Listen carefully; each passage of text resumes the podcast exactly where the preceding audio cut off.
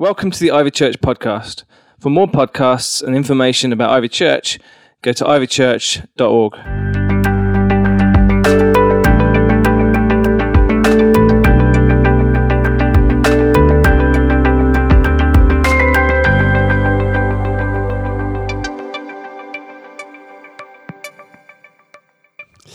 I want to commend you and, and the few folks that I've met. Everybody's been brilliant. Everybody has said Guy. Usually I get Guy. Here, Britain, I know that's the default, that's where everybody's inclined. I come from French ancestry, so the French pronunciation of Guy is Guy. And, and if you're struggling, uh, we were just in Italy. They pronounce all the vowels, so they call me Gooey. So gee, Guy, Gooey, I'll answer to all three. But if you do Gooey, you have to wiggle your wrist because Gooey. Uh. Um, just for a moment, would you look at your neighbor and smile? And imagine what your life would be like if they were a kinder person. Now, before you say anything, be very careful if you're sitting beside your spouse. Uh, to move this forward, I, I have to tell you a little bit about my story. I grew up in an unchurched family, and uh, in my mid teens, I started going to a non denominational high school ministry. I had no interest in God whatsoever. I went to that group for one reason, one reason only. There were lots of pretty girls there. And I thought, I might have a chance because there weren't many guys. Now, it didn't take very long before I was really taken with the quality of their friendships. The guys that I was hanging around with um, weren't kind. we'll just leave it there. But in this youth group, they loved one another. I didn't know it then, but, but that's how the ancient church father Tertullian described the early church to the Romans. See how they love one another. Love is, always has been, the most compelling gospel witness. And that's what I was seeing in this youth group their, their, love for one another and their love for me. But when I looked in here in my heart, it, it, it wasn't pretty. A couple months later, I uh, got really drunk and I watched the sunset. And in that kind of quiet place, I said, God, if you're there, I've made a mess of life. If, if you want mine, you can have it. You can do with it whatever you want. It was a few days later that I told my new Christian friends what I'd done. They helped me make a little bit more orthodox confession of faith, filled in a few of the details. But it was two years before I ever went to church. One of our buddies in this youth group, one of my new friends, uh, was uh, it was born and raised in the church. He kept pestering us as a youth group to go and try his church. It was more to shut him up than any other reason. We finally relented. And one Sunday night, they had evening services. One Sunday night, 80 of us rocked up to this little Baptist church. And there were about 80 of them. And not sure, but I think we freaked them out more than they freaked us out. It was close. I didn't know it then, but the pastor called an emergency deacons meeting at the end of that church service. He was very discerning. He said, We can either make a whole lot of changes really quickly and perhaps have the privilege of discipling these kids, or we can stay just as we are and we might as well kiss them goodbye now.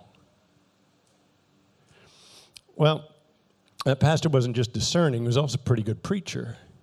So we were actually fairly keen to return the following Sunday night. And when we did, we were really impressed. Because 20 of us, give or take, had come that first Sunday on our motorcycles. And in the space of a week, they had repainted the church parking lot. And right in front of the main doors, they now had motorcycle parking. Big sign on the wall motorcycles only. After that second service, a couple approached us, Faye and Ray Binkley, introduced themselves, asked after us a little bit, and Faye and Ray invited me and a few of my buddies to their house the following Friday night for a barbecue. After the barbecue, we sat at their dining room table and we played penny poker.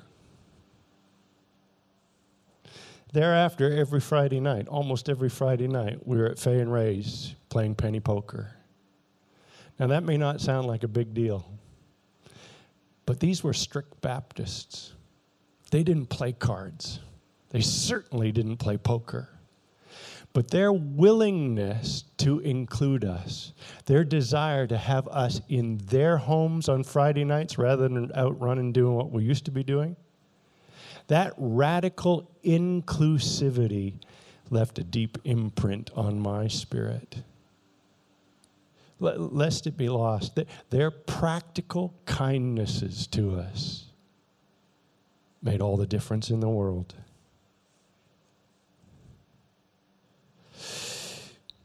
In the years that followed, I somehow managed to drop the ball. I, I was working hard at memorizing scripture, and um, just so there's no confusion, that's a good thing. I was actively wis- witnessing to my university students. Again, that's a good thing. Part of the problem was that I was reading philosophy, so I was used to a good argument. In terms of my witnessing, Scripture was my ammunition. I gradually realized that the more Scripture I memorized, the meaner I got. And I realized it was me often attempting to ram graceless truth down people's throats in order to win an argument. I realized that you can't say you've won an argument if you've humiliated another person into defeat. Well, anchor these two contrasting stories in the Gospel of John, chapter 1, verses 14 and 16 through 18. The Word, Jesus, became flesh and made his dwelling among us. And we have seen his glory glory of the one and only who came from the Father, full of grace and truth. From his full store, we've all received grace upon grace. The law was given through Moses, but grace and truth through Jesus Christ. No one has ever seen God. God's only Son, he who is nearest the Father's heart, he has made him known. Now, a couple of observations. There's a phrase there grace and truth. Notice that it's not grace or truth. And notice that there's a divine order grace before truth. Faye and Ray Binkley opened their hearts and they opened their homes to my buddies and me. And it was their kindness and their care, grace upon grace, that earned them the right to then speak truth into our lives. Had they told us straight up all that was wrong with us, we wouldn't have been seen again. They would have spoken truth, but we wouldn't have been around to receive it. Now, We need to employ a very sophisticated technical theological term here for the tension, because it is a tension to hold grace and truth together. It's messy. Grace and truth for those whose life has been a mess. Grace and truth for those whose life is a mess. Grace and truth for those who are one dumb decision from making a mess of things. Um, in that survey, did I miss anybody? are, are, are, we all there? I mean, mess is, is pretty close at hand. Thing is, there's, there's something in us that doesn't like mess, not even Bible translators. In Luke 7:36, that's the start of the story of the woman who anointed Jesus' feet with perfume and then, then wiped his feet with her hair, wiped the tears of devotion with her hair. And in verse 37, the NIV introduces her as a woman who had lived a sinful life. Thing is, in the original Greek, the verb isn't in the past tense, had lived. The Revised English Bible, for instance, translates it correctly. This woman was living a sinful life. Some of you are going, yeah, what's the deal? This is the difference between law and gospel. Because did this woman quit sinning, straighten out her life, get everything sorted, and then come to Jesus, or in the midst of the mess that she'd made of things, did she come to Jesus and receive the love and the acceptance that was only His to give? The good news is that she and we come from the midst of the mess that we've made of things. And that's why this divine order, grace before truth. Let's shift things slightly. When somebody gets into trouble, when they really get into trouble, when, when they've made a mess of things, where do they generally head? To the pub or to church? When J.R. Moehringer went to the pub, in his memoir, The Tender Bar, these are the opening lines. We went there to the pub for everything we needed. We went there when thirsty, of course, when hungry, when dead tired. We went there when happy to celebrate, when sad to sulk. We went there after weddings and funerals for something to settle our nerves and always for a shot of courage just before. We went there when we didn't know what we needed, hoping that someone would tell us. We went there looking for love, for someone who'd gone missing, because sooner or later everybody turned up. Most of all, we went there when we needed to be found.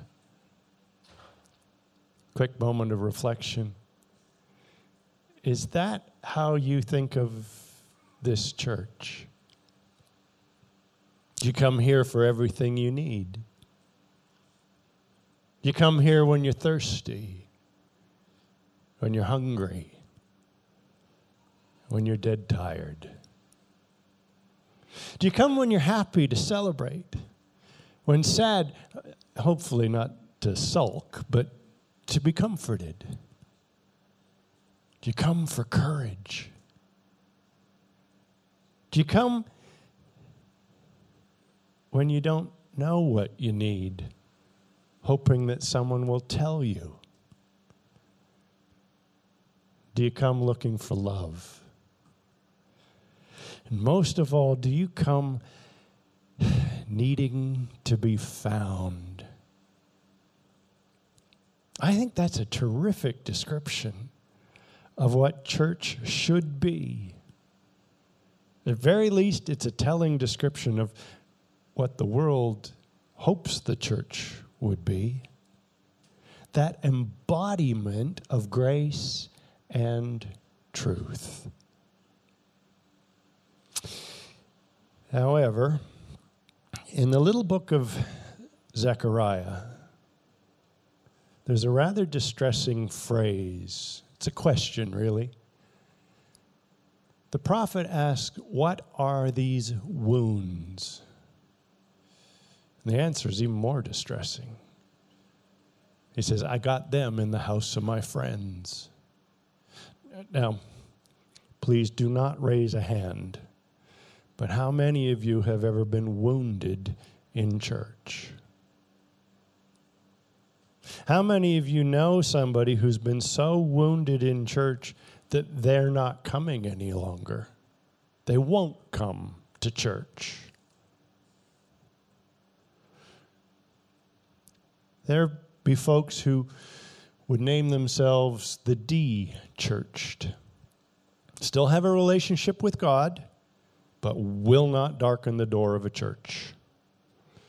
And they've stopped going to church because somebody's hurt them. The Tearfund did a survey several years back.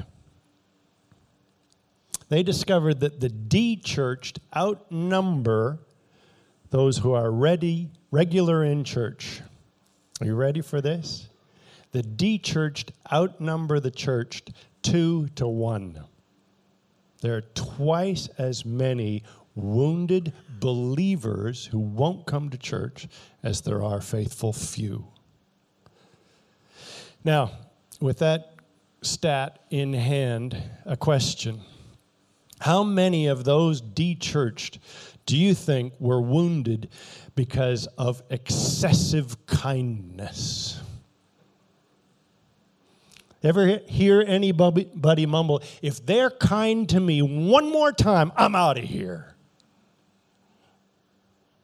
How many of those folks do you think have been wounded by an abuse of the truth?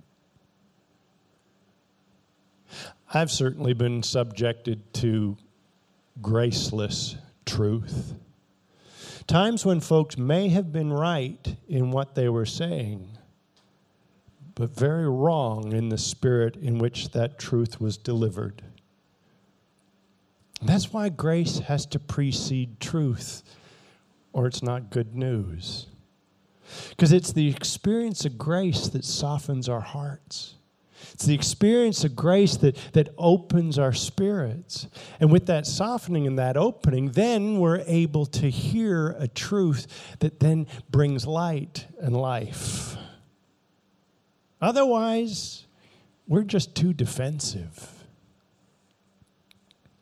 Just think of a critical moment in your life when you most needed help. What was it that made the difference? Certainly, the people that have had the greatest impact on my life have done so because they loved me. In a moment of crisis, what made the difference was that somebody was there with me. Somebody was listening attentively. They demonstrated unconditional acceptance. They brought a revelation of the loving, kind heart of God to bear on what I was facing. They demonstrated practical kindness. And in those very critical times, as I look back on it, I very rarely remember anything that anybody said to me. I do remember the kindness. So far so good. Galatians 5:19, the apostle Paul listed some of the things that characterize the works of the flesh. It's not a particularly happy list sexual immorality, impurity, depravity, idolatry, sorcery, hostility, strife, jealousy, outbursts of anger, selfish rivalry, dissension, faction, envy, and murder, drunkenness, carousing, and similar things. Sorry, apologize. Too fast for the translator. At the end of the day, that list is a description of life when we try to get our own way, when we try to meet our own needs, when we try to exercise control over somebody else. And the Apostle Paul was contrasting things there in Galatians. And having described the works of the flesh, we would expect him then to describe the works of the Spirit. Grammatically, he should have balanced things, subject and predicate. But he didn't. And he didn't for good reason, because theology trumps grammar. There's a supernatural more to life. And so, not the works of the Spirit, the fruit of the Spirit love, joy, peace, patience, kindness, goodness, gentleness, self control. And at the end of the day, love and joy, peace, patience, kindness, they are what make us truly human. They're what make us fully alive. But gritting our teeth and attempting to will kindness or joy or peace isn't going to get us anywhere. Uh, spiritual hemorrhoids, maybe, but those things peace, joy, kindness, love they're not work, they're fruit. So what? Well, in that same chapter, just a few verses earlier, verse 16, Paul said that we are guided by the Spirit. Verse 18, we're to be led by the Spirit. A few verses later, verse 25, the Spirit is the source of our lives. He's to direct its course. That because in Christ we live by the Spirit. Chapter 6, verse 1. And bearing fruit, being guided, being led, being directed, living by the Spirit, all of that is intimately relational. And it's certainly not passive. We don't just sit there like lumps. Back to Galatians 5:19. The works of the flesh all work social discord. They, they describe relational distortion, relational breakdown. Sexual immorality is sex without intimacy. Sorcery is power and control over another. Strife, jealousy, anger, selfishness. When they're at work, they make a mess of our relationships. But in contrast, love, joy, peace, patience, kindness, goodness, they all restore. They repair, they heal, they redeem our broken relationships. And that's what the Spirit purposes for our lives. That's what the Spirit is guiding us into, leading us into. The healing, the redeeming of our broken relationships. Nearly done. Let's go back, way back to Genesis chapter 1, verse 26. God said, Let us make human beings in our image, after our likeness. There's an all important distinction here between image and likeness. Every single human being is made in the image of God. Even the most barbaric human being, the most inhuman human being. The trouble is, they don't bear any likeness. The image of God denotes our potential for life in God. The likeness is the realization of that potential. And that, that's where we all live, in between image and likeness, potential and realization. And the Lord Jesus purposes that our image be conformed into his likeness. The Apostle Paul declared the ultimate standard if I have no love, I am nothing. If we're unloving, we still bear the image of God, but we don't have any likeness because God is love. We haven't lived up to our potential. So, what will your life look like a year from now?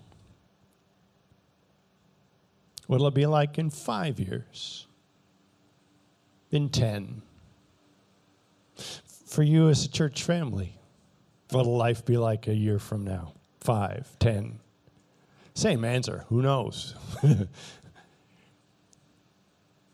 want to leave you with a question Will you be kinder than you are presently, a year, five, ten from now? Will you have realized some more of your potential in Christ? And living out more of that likeness of the Lord Jesus, responding to his spirit within you.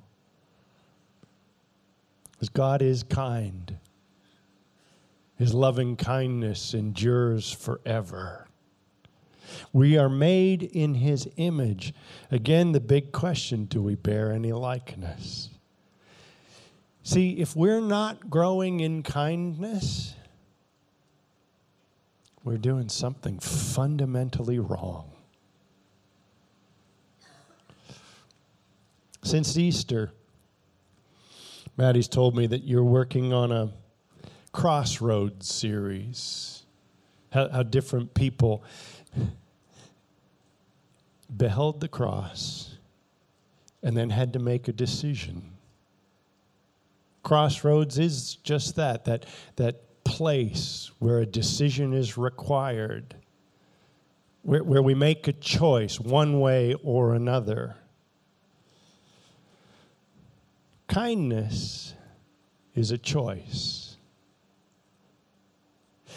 And really, it's an easy one. Because kindness isn't tricky. It, it doesn't even require very much discernment. It's actually quite difficult to get kindness wrong.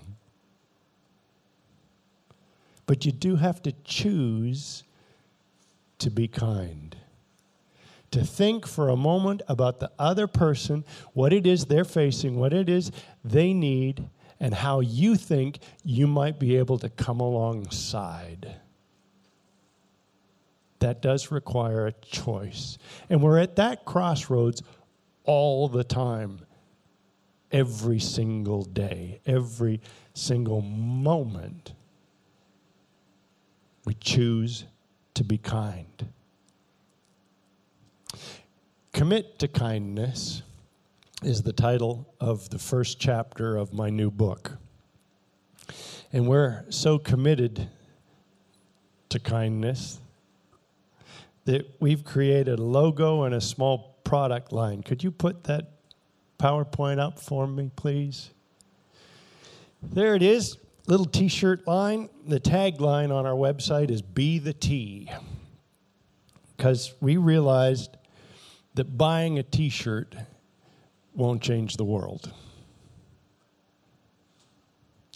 I do have to say that wearing that t shirt has changed, is changing me. Because I'm very aware of what it is I'm broadcasting. And I know that I just can't keep doing my self focused, self attentive, um, self directed life and be declaring commit to kindness. I have to slow down and crossroad after crossroad, pay attention to the other person. The thing is, I'm a kinder person when my t shirt's in the laundry basket because I know I own it. I know that this is a big deal. When Carrie and I are out together and she's wearing the t shirt, I'm not, I still have to be a kinder person because I'm with her. and the thing is, it's even changing the way I'm driving. Because I've given Carrie permission. And when I want to start at ranting at some boy racer who's just cut me off, guess what? Somebody says, commit to kindness. And I it's changing. It's slow, but it's changing.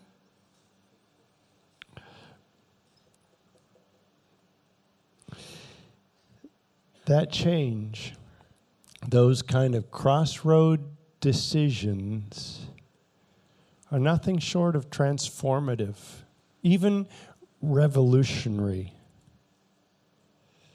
And again, when I think back onto my dark and desperate times, the difference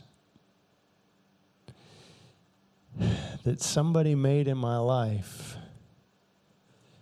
they made because they went for a walk with me. Somebody fed me. Somebody took me out for a pint. Again, I very rarely remember what anybody said to me. It was their practical kindness more than their wisdom that made the difference. I hope you'll buy a book. We brought a few t shirts. We hope that there will be a revolution of kindness, one tea at a time. Um, if you have a kindness story, would you go to my website, please, and, and just post it? We'd like to let them know. Because, again, it, kindness isn't tricky, but we do need encouragement. We do, do need help, sadly, because it doesn't come naturally. It's a supernatural grace.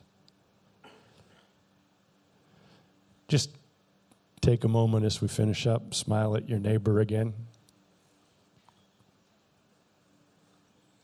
We are invited to play a part in a kindness revolution. We can change the world one act of kindness at a time.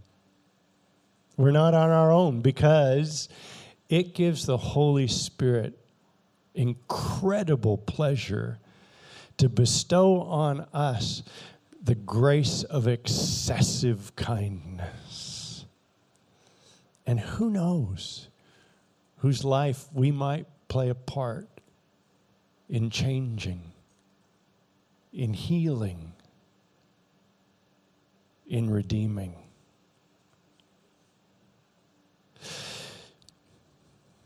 I don't know you folks. I've only just met Maddie when we walked through the door. What I do know is that God is kind. His kindness endures forever. His kindness extends to each and every one of us. If you don't know the kindness of God, please understand He loves you so much that for whatever reason, you're here this morning to experience something of that kindness, whether it came through our worship whether it came through somebody just smiling at you as you came through the door. You can experience something more of the kindness of God. The end of the service, just under the umbrellas here, the prayer team have yellow lanyards on. As, as we come together in prayer, the Holy Spirit so often comes. That's who He is, that's what He does. And it's the kindness that changes our hearts. Prayer team would love to pray that blessing upon you, that you know more of the kindness of God. Maybe you know the kindness of God. You've been walking with the Lord for years and years and years. But as Maddie said earlier, it's been hard. It's been hard for a long time. Come, stand with the prayer team. Let them pray blessing upon you in the midst of that hardness. And if you don't know Jesus, he is the kindest person you will ever meet. And he wants to meet with you today.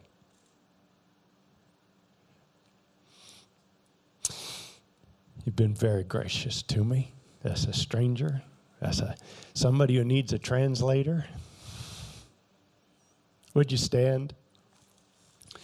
If this has stirred something in your heart, and it is a matter of heart, would you put your hand on your heart? I'd like to pray. I'd like to pray and ask yet again for that grace of excessive kindness. That's where this prayer is heading, so feel free to take your hand off your heart if that's not something you want.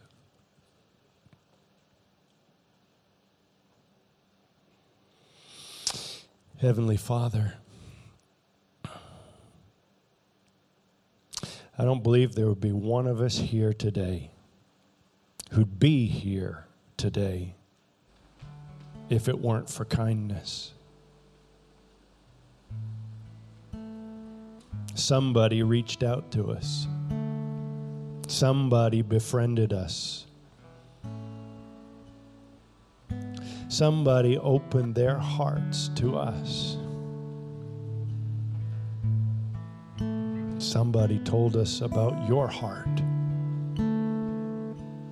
about your love about your grace. Somebody told us that we could have a place.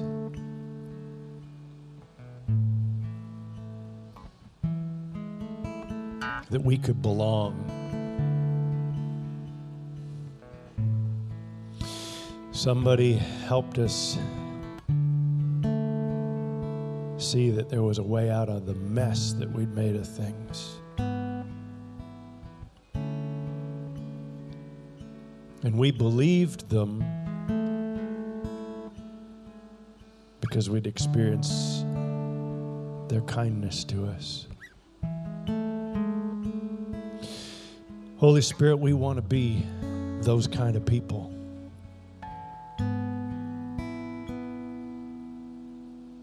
So this morning we ask for that grace of excessive kindness.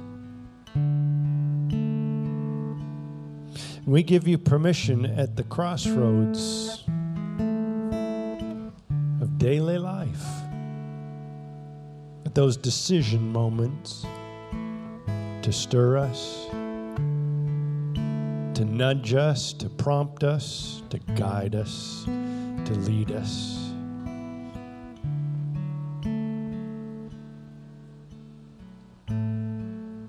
To smile, to make eye contact, to help, to be a blessing, to make somebody feel welcome.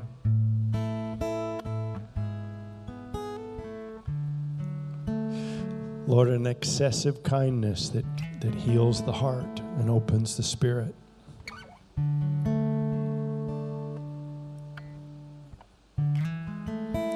Lord, we're asking that you do such a work in our hearts and in our spirits that your love flows through us more freely than it ever has done.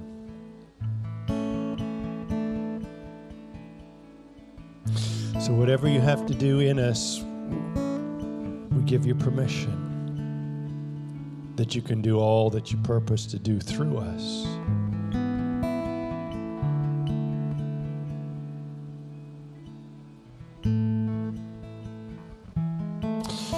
Pray that you soften our hearts and you open our eyes.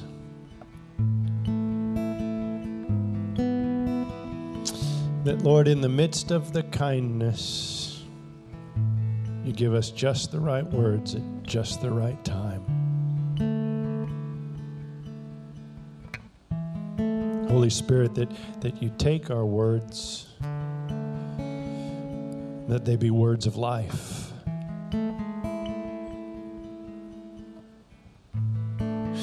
Through grace and through truth together, those around us might know the fullness of life that you purpose.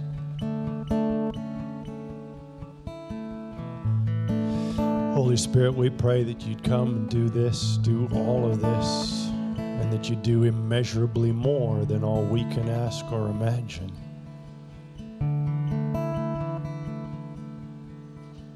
Jesus, that you'd be glorified.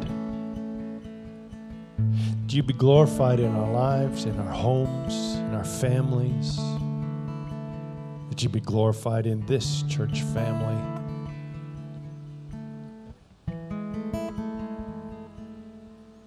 That you be glorified now and forever.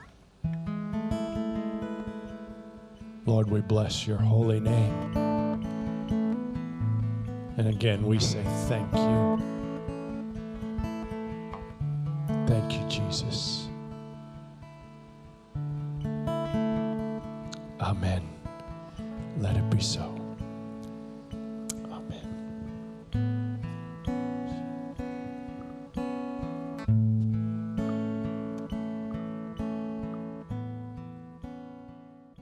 Thanks for listening.